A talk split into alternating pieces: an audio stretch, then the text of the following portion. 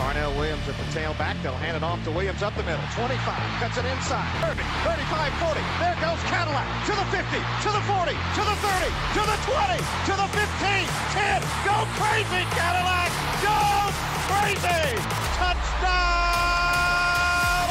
Now they can play a little safer, but they're not going to. Nix is back, throws it downfield. Touchdown, Williams! A 20-yard attempt. Josh Harris, the snapper. He'll call to the place. He'll hold it. Byrum waits for the snap in the place. There it is. The kick is up. The kick is good. Auburn wins. 22-19. What's going on, everybody, and welcome to another episode of the Red Cup Auburn podcast. My name is Noble, and as always, I'm joined here with my co host, Wheeler. Uh, today, we're going to kind of be talking about Auburn's big win against Missouri. We're going to talk about a little bit of the Baylor matchup. We're going to talk about the football schedule that dropped today. So, we got a lot planned, but let's jump right into it. Wheeler, what were your initial thoughts about Auburn's upset win on 12th ranked Missouri? Well, I thought it was a very entertaining game to watch. Um, it was good to see the team win a close game, um, especially with the Baylor game coming up this week. Um, it was definitely a big, you know, a situation where you wanted to win. Obviously, you always want to win, but you know, leading into a weekend where you're going to play the number two team in the country on the road, um, I think beating the number 12 team at home kind of was a nice warm up for that. Um, I thought it was good to see Sharife, you know, really racking up the points again. Um, he was obviously incredible as he always is. I mean, he was plus 20 when he was on the floor and Auburn won the game by six. I mean, that that's like an unheard of plus minus for that like margin of victory. Like if, that may be one of the best that I've ever heard. Um, so it will be interesting to see what approach Baylor takes to stopping Sharife because it seems like Bruce and Sharife and the coaching staff seem to be able to, when they, you know, actually see something happen, they're able to kind of coach out of it. So obviously Arkansas did the uh the double teams on Sharife. and the times that Mizzou tried to do that to him last night, it was clear that Auburn had worked, you know, in practice on – how to break the double team and kind of setting up some plays in the backcourt that got the ball, you know. Basically, he taught the other guys how to play four on three. And it was like, if they're double teaming Sharife, then somebody should be open. Um, mm-hmm. Mizzou also tried to do the deny Sharife the ball. Um, and it worked with limited success. I think probably the biggest thing that it helped was it forced Auburn to slow down. So even though Sharife eventually got the ball, um, they realized that Auburn was not as good in the transition, um, or not as good in our half court offense as we are in transition. So I don't know. Baylor is very good defensively. Like that's kind of their trademark. Especially recently, their offense has not been great. Um, former Auburn player uh, Davion Mitchell is their starting point guard, and in the post game last night, Bruce said that they have the best defensive guards in college basketball, um, or some of. I don't think he said they were the best, because um, obviously we saw Gonzaga this year. But uh, yeah, I don't know. I'm I'm excited. I definitely think there's a lot more hope in the Auburn faithful that we can knock off Baylor this week than we could knock off Gonzaga. Um, obviously, it's the same team with. I mean, it's not the same team. Sharife is just unbelievable. I know that we don't mm-hmm. have Justin Powell, and we had Justin Powell against Gonzaga. Justin, great guy, probably a, one of the freshmen of the year in the SEC. But Sharife is the Cam Newton of of basketball. I mean, he wears the same number. He's literally Bo Jackson, Cam Newton. Like, he's probably the best basketball player Auburn's ever had. And I know that Barkley, you know, went on to have a really good NBA career. And Sharife, you know, may not match the success that Barkley had in the NBA, but just like looking at the Auburn perspective, Sharife is by far just the most ridiculously game changing, taking just a terrible team and making them really good. Yeah, and I think to build on what you said, you know, like you know, going into that Gonzaga game, like I don't think many of us really expected to win that game. I think we were all just like, well, let's see how close we can get it, and it just wasn't close at all. We got absolutely destroyed.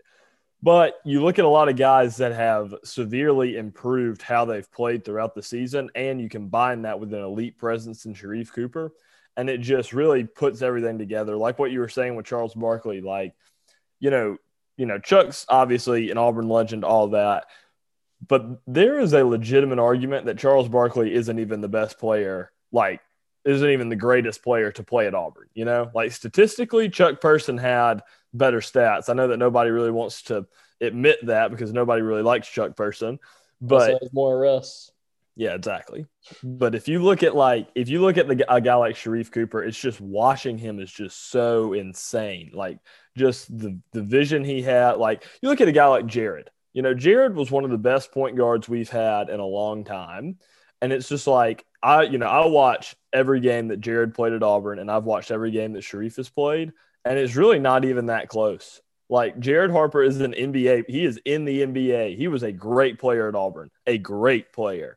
And Sharife is just so much better than him, and I don't really think it's that debatable. Like the only thing that J- like Jared has that three point shot, but Jared didn't have the court vision that Sharife does. Like not even close. Jared didn't have the defense that Sharife does. Like Sharif's a small guy, but he's not a bad defender. Like so, I, I think that it's just it's so crazy just like watching him play. And you look at it like the guy put up 28 points and he did and he only shot two threes and he didn't make one. And you know, like a lot of people are going to point to his 21 free throws that he shot, but the thing is, like, that's that's a part of the game now. Like in those today, are points. I mean, exactly in today's basketball, like drawing fouls, it, it is a legitimate thing. Usually, at James Harden, James Harden won multiple scoring titles in the NBA at the highest level of basketball, doing exactly what Sharife just did against Missouri. He draws fouls, gets to the line, and scores, and he makes his defenders scared to defend him. And that's when he, you know, James does the step back three, whereas Sharife kind of just drives to the rack. But it's like you look at a guy, and that's why personally I think that undersized guards in college basketball, at least, are extremely valuable because if you drive in and you're good at finishing and all that, like if you're going to get hit, you look at a guy like like Cade Cunningham. If Cade Cunningham, a big bigger guard at Oklahoma State, if he and Sharife do the exact same thing on a drive, Sharife is going to get when they both get hit with the same amount of force. Sharife is going to go flying a lot more than Cunningham will, and it's not necessarily flopping, but it looks a lot worse because Sharife is just so small. So yeah. it's just like having an undersized guard is still good because they're going to draw more fouls when they drive in. So I think that that was a just a big thing that Sharife really exploited against Missouri, and we'll see if he kind of exploits it against Gonzaga too. I mean, uh, Baylor too. But you know, looking at our shot percentages, I thought it was like it was crazy because like we shot twenty eight percent from three. Like how many how many Auburn basketball games recent, you know, in the past couple years, really, have we beaten a really good team shooting 28% from three? Virtually none. Exactly. Like the whole the whole mantra of the team ever since Bruce got here was we're going to put up a lot of threes, we're going to make a lot of threes, and that's how we're going to beat you. And this team was not like that at all. It really reminded me of the Kentucky game from last year you know, go to the line a lot, play, you know, good defense. Speaking of good defense, Missouri shot the ball 76 times. They had 82 points. Like, that is really good defense. They really shot 38% from the line, or 38% from the field, 24% from three, and 66% from the free throw line. I mean, it was just really good defensive performance. Uh, I was definitely definitely happy with a lot of those guys. And, you know, we talked a little bit about this, you know, some individual player performances. You know, Babatunde Akingbola, eight minutes, five blocks, four rebounds. I mean, that's a really, really good stat line. I mean, great coming off the bench. I mean, that's just exactly. That's exactly what you want from a guy, you know, coming off the bench as a big, especially. Uh, and then Javon Franklin, like he, he came in against Arkansas and you know he hit those threes and you know even though he lost that game he he provided a spark and today or yesterday he played 3 minutes but he had 4 points like that that is exactly what you want from a guy like that if he can come in for just three minutes and score four points. Like per minute scoring, he did the best out of everybody. Yeah. So so it's kind of like, you know, yeah, like you look at the stat line, you're like, oh, he had he had four points, big deal. It's like, well, if you're playing three minutes and you get four points and you play good defense while you're out there, you know, coach is going to be happy with you. So I just thought that it was a, a good performance from a couple guys on the bench and a good performance from guys who, you know, we know that they're good and we know they step up, but they stepped up in bigger aspects and in different parts of the game. Like you look at JT Thor, three of five from three. You know, there aren't many games where he shot five threes in a game, but he needed to because Allen was a little cold from three today or yesterday. So JT needed to hit some threes and he hit them. And that really kind of gave us the the push that we needed. Yeah. I mean, and you think uh, Sharife watching him, like you were talking about comparing him to Jared. I mean, Jared looks like a guy who's playing like basketball. Sharife looks like a my player.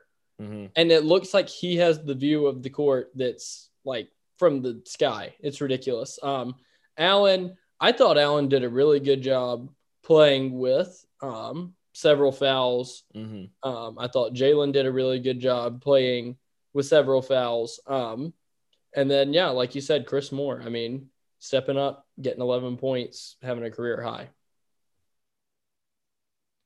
I definitely think Chris Moore definitely had a big, big time performance. Uh, his offensive efficiency rating these past two games have been really high. I think that he's he's a guy that you know a- after he got hurt, it was kind of a, it was almost. I, I don't want to say that we forgot about him, but it was almost like when he was missing the games, you weren't really like feeling it like when Justin Powell's out or when Sharife was out. It was like, okay, it's obvious that they're missing somebody.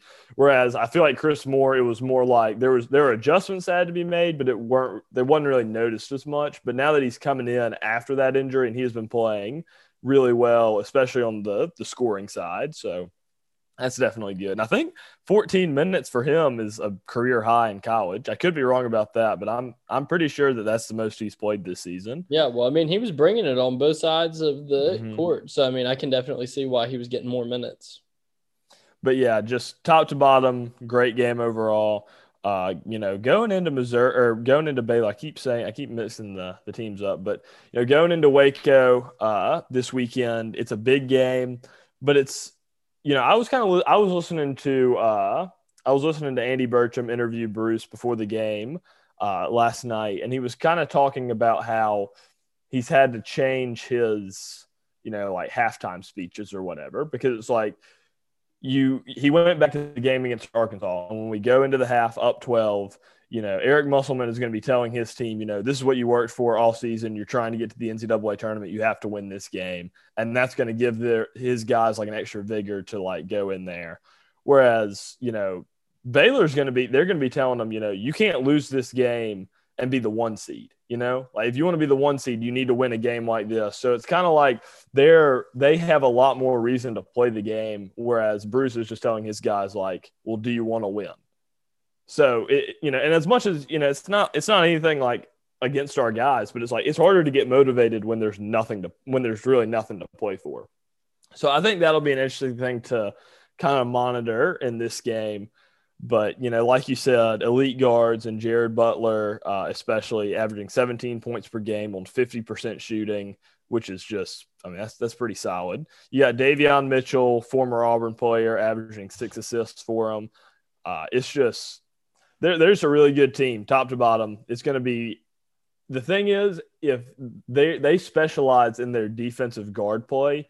So I think that if Sharife can get his, I think that we will have a better game. But if Sharife if Sharife plays like he did against Kentucky, I don't think we will.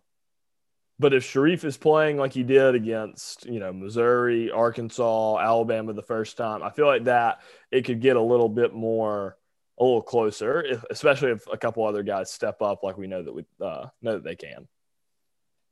Yeah, I definitely I think Sharife. I mean, as always, is going to be the key to the game. And you know, Kentucky was all about the name. I mean, they're a trash team this year. You know, so mm-hmm. like mm. you, people may say, "Oh, well, we won a game when against a good team when Sharife didn't play well." No, we didn't. Kentucky is absolute trash this year. They're probably not even going to make the NIT. I mean, they're yeah. getting waxed almost I mean, regularly. They got swept by Bama, who, I mean, granted, is playing really well this year. But I mean, other games, they're terrible. They, they've got their players crying on the sidelines, getting kicked off the team. Their fans are calling for Calipari's head. It's a mess up in Lexington. So beating Kentucky, I mean, it's always good to beat Kentucky, but Baylor is not going to be like Kentucky, where if Sharife is just having an off day, that it's even going to be close to competitive. It's going to get real ugly real fast if Sharife is out with fouls or has to or is getting shut down. Yeah, I agree. And it's kind of like, you know, you look at, you know, when you're playing Kentucky, like these guys grew up playing basketball their whole lives. Like a lot of the, you know, a guy like Sharife was offered by Kentucky. A guy like Justin Powell was offered by Kentucky. But a lot of these guys, like they weren't. And that's like that kind of sticks with them. So like they go into this game, they're like, oh, these guys didn't think I was good enough to play for them. You know, I want to I want to show them that I was. And it was the same thing with Duke uh, a couple years ago when we played them. But Baylor doesn't have that. You know, Baylor is just a really good team, but Baylor doesn't have the history. You know, Baylor's not a blue blood. They haven't been elite for multiple, multiple like they haven't been elite for decades. Like they they've been a really good team for the past two years. So it's kind of like going into that, it's not the same mindset as going into play Kentucky, going into play a Duke, because you don't have you don't have to get hyped for that. You know, you don't have to like be like, oh, these guys are really good. Like, oh, it's Duke, it's Kentucky. Like we know what they what they bring. So I think that's definitely a different approach that they're going to have.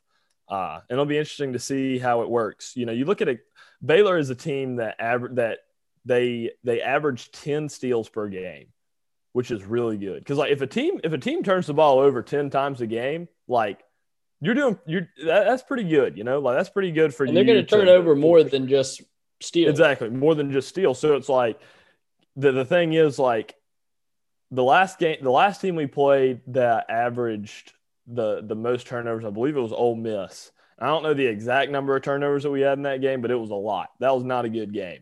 So it's kind of like, you know, can can we win this game with 12 turnovers, or is this going to be a game that we're going to have to try and win with 17?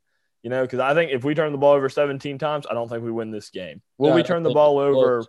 Will we turn the ball over more than 10 times? Probably but is it going to be like 10 or 11 or is it going to be like 17 or 18 and i think that's going to be the deciding factor of this game. No i agree. How do you know how many turnovers we had last night? Uh let me i'm pulling up the box score right now. Um it didn't seem super high though. It did not. Uh we've got we turned the ball over 12 times to the team Okay, there you go. Yeah, I think 12 is about the number for pulling off an upset. We're not going to be able, uh, we can't turn the ball over 15, 17, 19 times um, unless we're turning them over too, um, because that's 12 turnovers and having a, you know, career night of blocks on the other end. Mm-hmm. Um, now, granted, I felt like it was really weird last night. I feel like Auburn had a lot of blocks that didn't turn into turnovers. Mm-hmm. I felt like we blocked to like just totally lucky for Missouri that like so many of the blocks just got like swatted into the arms of a dude waiting and would just pop a floater or something.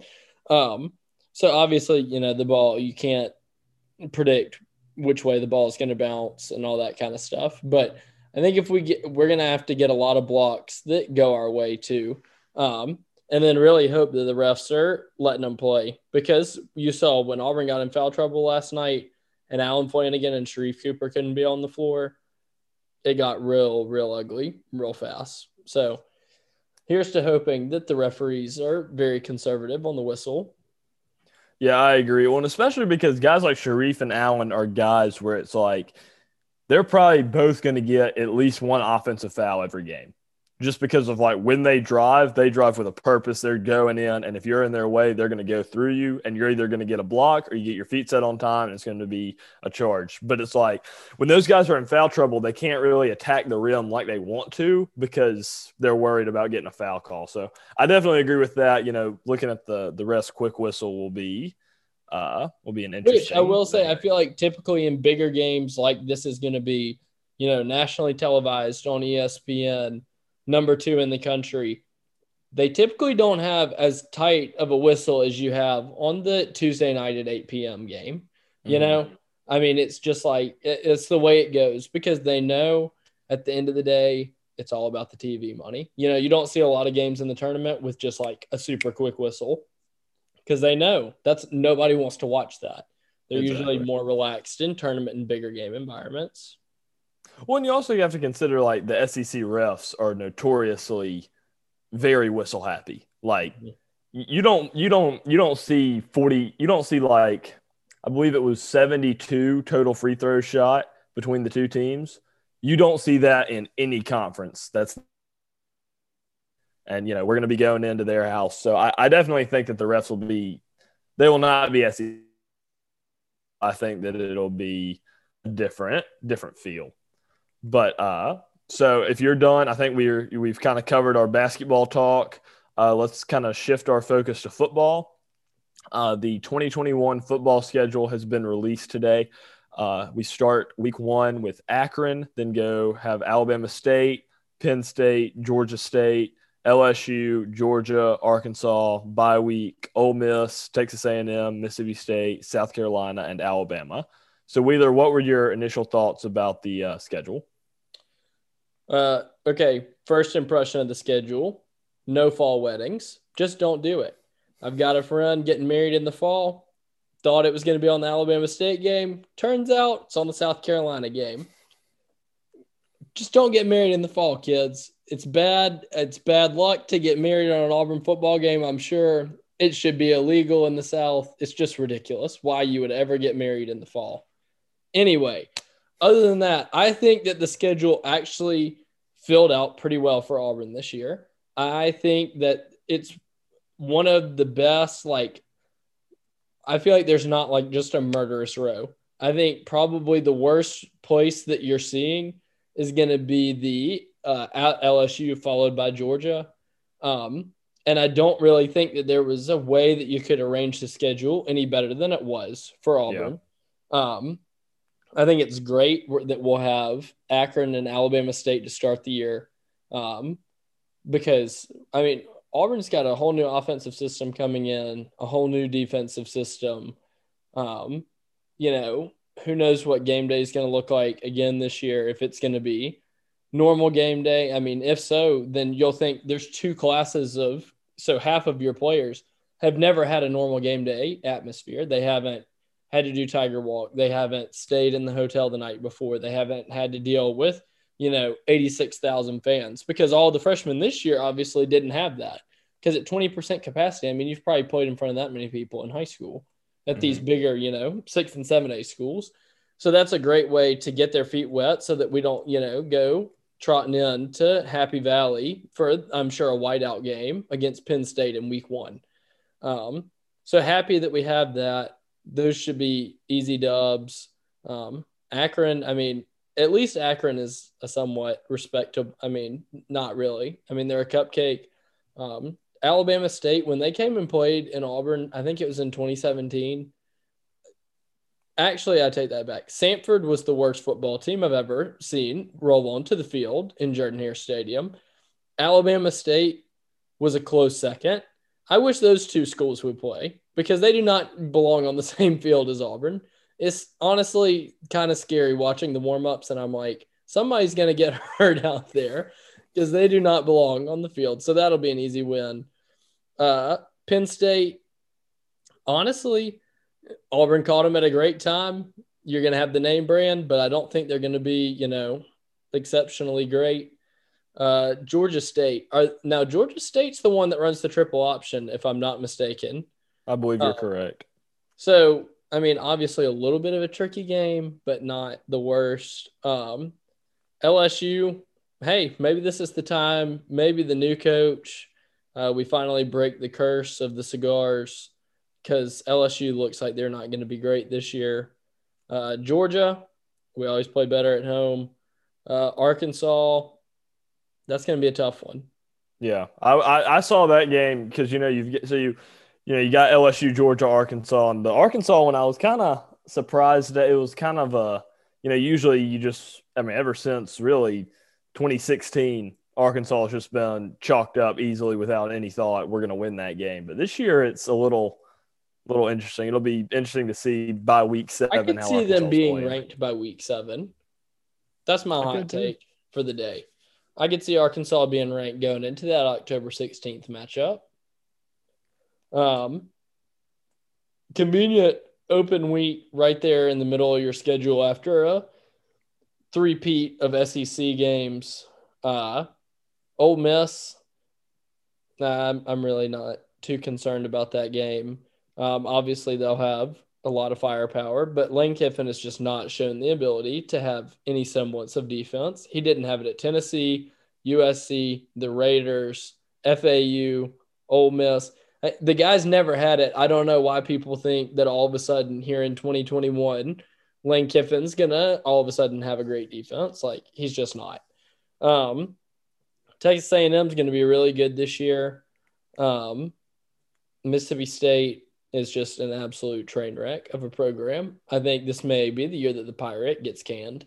I know it's only his second year, but if they're as bad as they were this year again next year, like, I mean, they beat LSU, and I think that got a lot of goodwill with their fans before everybody knew that LSU was trash. Um, they really went downhill. And then the fight at the end of their bowl game. I mean, Mississippi State football is not in a good not in a good all. place right now. I mean, even when Gus basically knew he was getting fired and coached like he was getting fired, I mean, like almost didn't care. Auburn still ran him off the field. So I'm not concerned. That honestly is about on the level of the Georgia State game. Um, at South Carolina, get to have redemption, going back to the exact same place. Hopefully, it's redemption. Um, but they'll obviously be fired up. We'll know all their plays and stuff because we hired their whole staff. So, uh, and then oh, we need to talk about that. The Tracy Rocker leaving, um, and then the Iron Bowl. You never know, but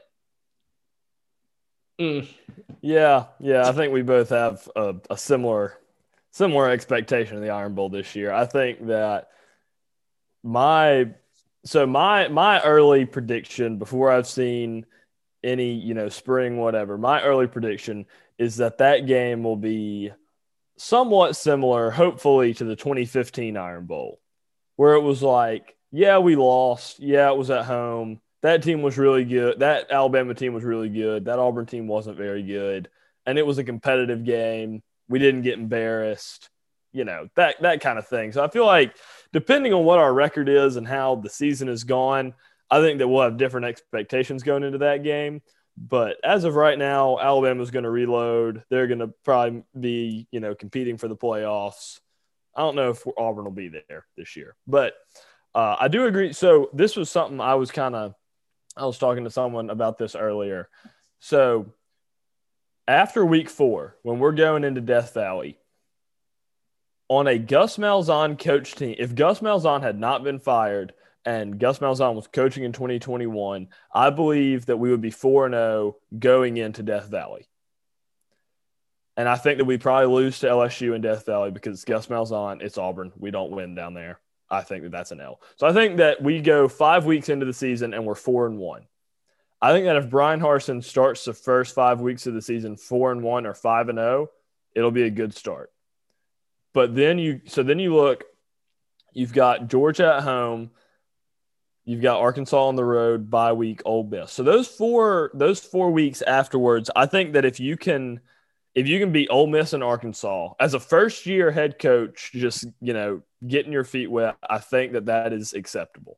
I think that the only thing that the only thing that would make Auburn fans not super happy about this is if we go eight and four or nine and three with losses to Alabama, Georgia, LSU, and then possibly Texas A&M.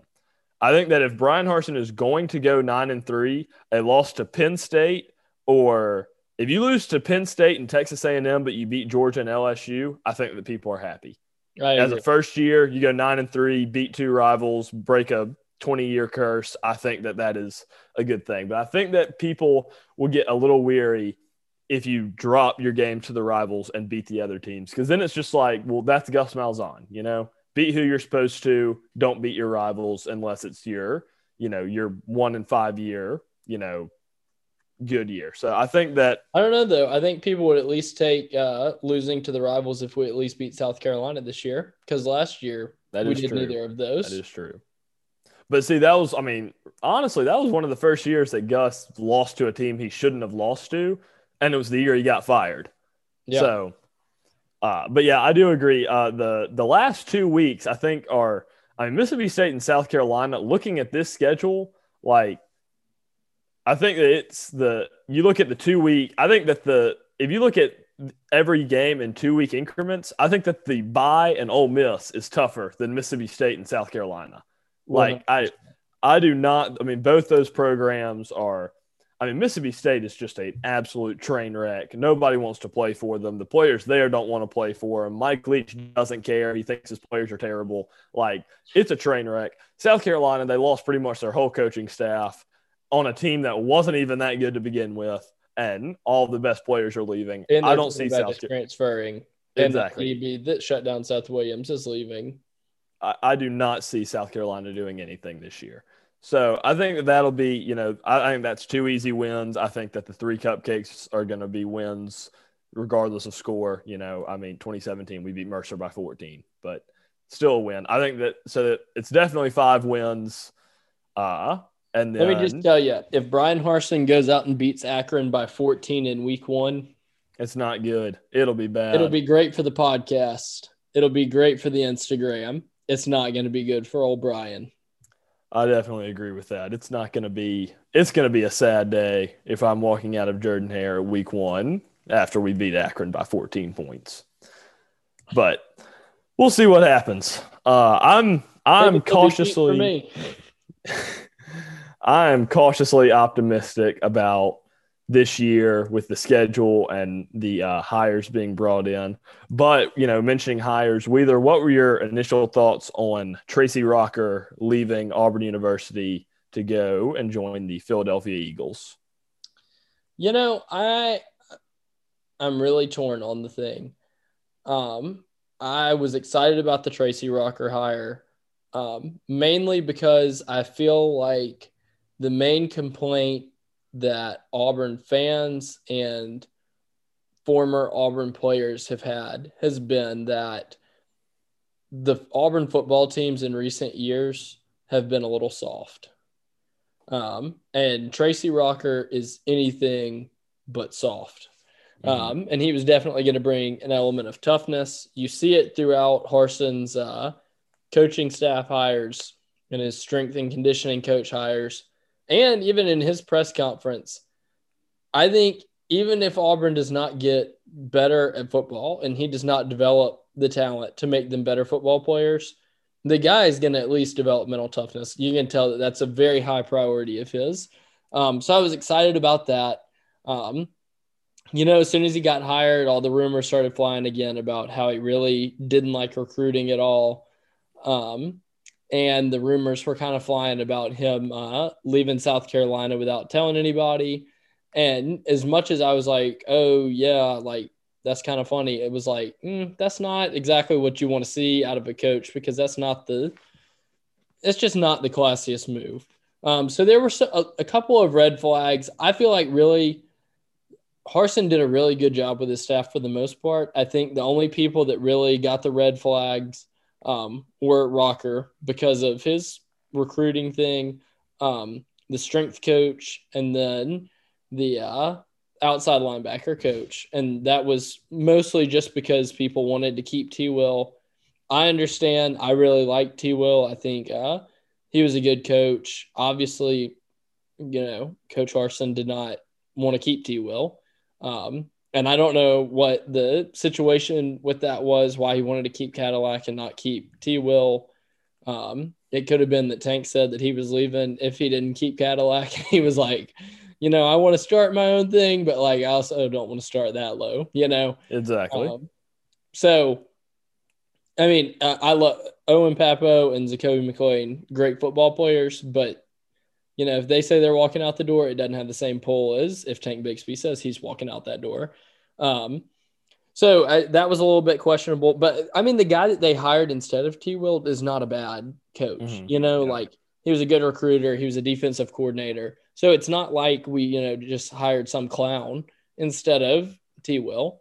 Um, and I think while T Will may be a little hurt that he didn't get hired on, like I think for his coaching uh, career, it's probably going to be better that he go and get a job outside of his alma mater, and maybe he'll come back and be a defensive coordinator or a co-defensive coordinator in a couple years. Um, obviously, the strength coach has raised a lot of questions. Um, I mean, I just I graduated in exercise science, so I'm very biased towards the, you know, being on the cutting edge of exercise. And I think that there are strength coaches out there that mix the two. Like Alabama is an example, and I hate, you know, giving them credit, but their guy is like one of the most innovative people in strength and conditioning. And so you can be innovative and still be an old school coach of like, okay, like we've had our innovative parts, but now we're gonna like go run 10 gassers because it sucks and it hurts and it'll bring y'all together as a team. You know, mm-hmm. I don't think yeah. they have to be mutually exclusive.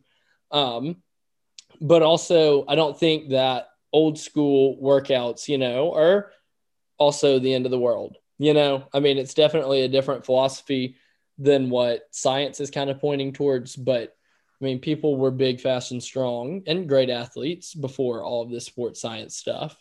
Um, so, well, exactly. in, especially in college football, I don't know how much the sports science, I think in the NFL, it's much more important where everybody's yeah. a freak athlete. But I think in college sports, having mental toughness can honestly be almost more of an advantage than being slightly more, you know, technically sound in your lifts.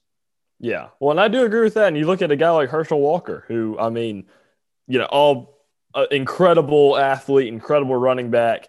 And he said that he did push ups and sit ups. That was it. He was like, I didn't do anything special. Like when I wanted to get in shape, I ran around. When I wanted to get in shape, I ran wind sprints. When I wanted to get bigger, I did push ups or sit ups. So it was just kind of like, you look at a guy like that, and it's like, well, at the end of the day, you know, like the old school stuff, they did it because it works. And there are some things that you're not going to do because it's not as good for you. But like, you also have to consider this guy's not an idiot. You know, this guy is not some bum you bring in off the street who's just like, oh, we're just going to have him do push ups and sit ups and crunches and all that. And they're going to get big. Like, this guy knows what he's doing. Yeah. So, like, while he's old school, he's not just going to be doing a bunch of stuff. He's still stuff. a coach. He's still a certified strength coach that knows all of the but I do think it, it'll be interesting to see.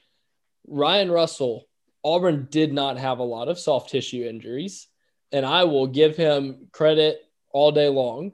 That man, while you know people say the offensive line, you know, didn't look super tough, didn't knock people off the ball, he was able to prevent injuries, and I think that more so than skill on the football field, the sports science has been able to get the injuries mm-hmm. the soft tissue injuries way lower. And so I'll be interested to see if now that the guy is at Auburn, if he'll bring in some, you know, assistants under him who are more versed in the sports science thing to do injury prevention and try and mix, you know.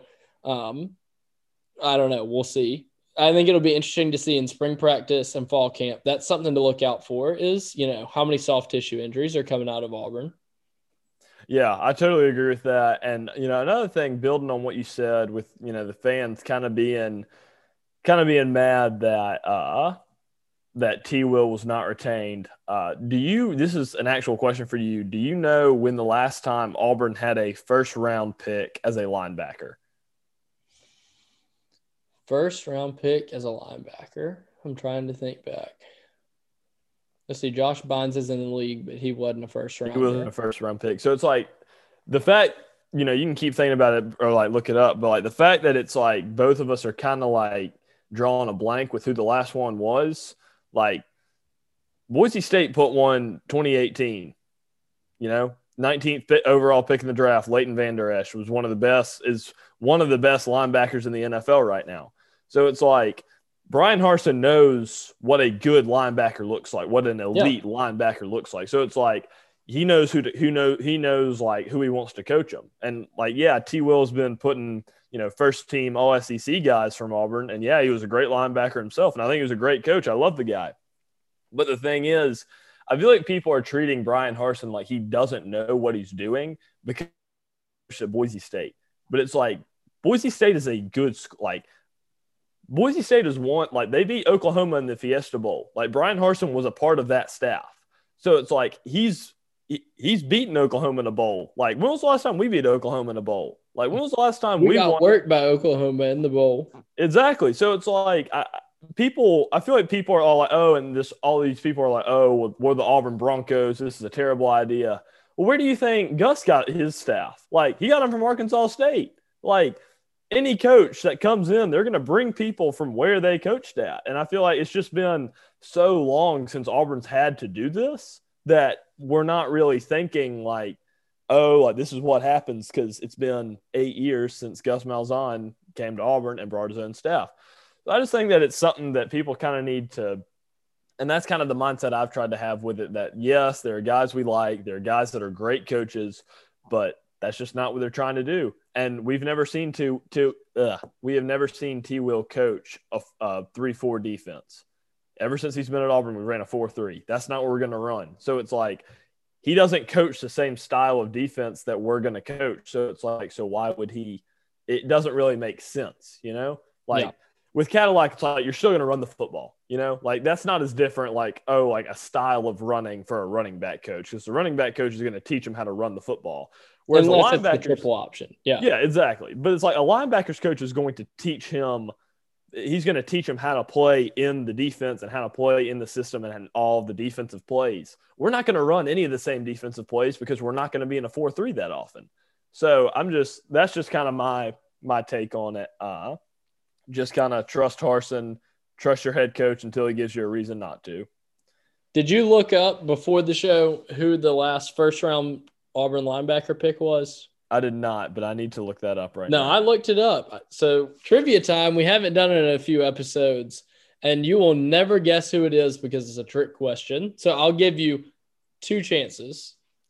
okay, so Stop looking. Stop looking at your phone. The people on YouTube can see that you're cheating on me right now. They definitely can, and I definitely am. But No, all right, I tried. I tried. I tried. I don't know. I truly don't. I know that it wasn't. I know that it did not come under uh, Gus Malzahn or Gene Chizik. That's wrong. Who was it? D Uh, Ford, because what I told you, trick question. Actual linebacker that ended up playing linebacker in the NFL was Takeo Spikes. Okay, so it's been a very long time. My lifetime. I was one years old. I was one. Yeah. So like D, like you got you got to look like Dee Ford wasn't even like he doesn't even he doesn't even play any form of linebacker. Like he he's a D end, like he's an edge rusher. So it's just like so you look at that and it's like yeah we've put in we've had good college linebackers, but like what have they done in the NFL? Like, they haven't been first round picks, and it's just kind of like you can be a great player and not have a good NFL career. But the guys that had a good NFL career and were drafted in the first round all had fantastic college years. So I think it's just kind of like just a thing to monitor, you know, as Auburn fans, just kind of be have an open mind and know that Boise State is it's not like Georgia State, you know, like just because it's not a group of five, it is one of the better, or just because it's not Power They Five, it is one of elite football players at the NFL level. exactly. who are They win ten college. games often. Yes. it is a it is a good school, a good championship level program. I'm I'm happy with the guys that he's brought in. I think that he's going to have that the team's going to have a good mentality, and I'm I'm excited to see what the future holds. Yeah, me too. But so that's about all we have. Uh, we will come back on next week and we'll be talking about the Baylor game. Hopefully, the defensive line coach will be hired by then. We can kind of talk about that a little bit. But that's it. As always, if you have any questions, Well, National Signing Day is. Tuesday, right? Yes, I believe so. So we can talk So about that a little We'll bit. probably more. do some National Signing Day stuff and go over the class. We'll probably do another Wednesday episode. Sounds good. But yeah, as always, if you guys have any questions, feel free to DM the page and uh, War Eagle. War Eagle.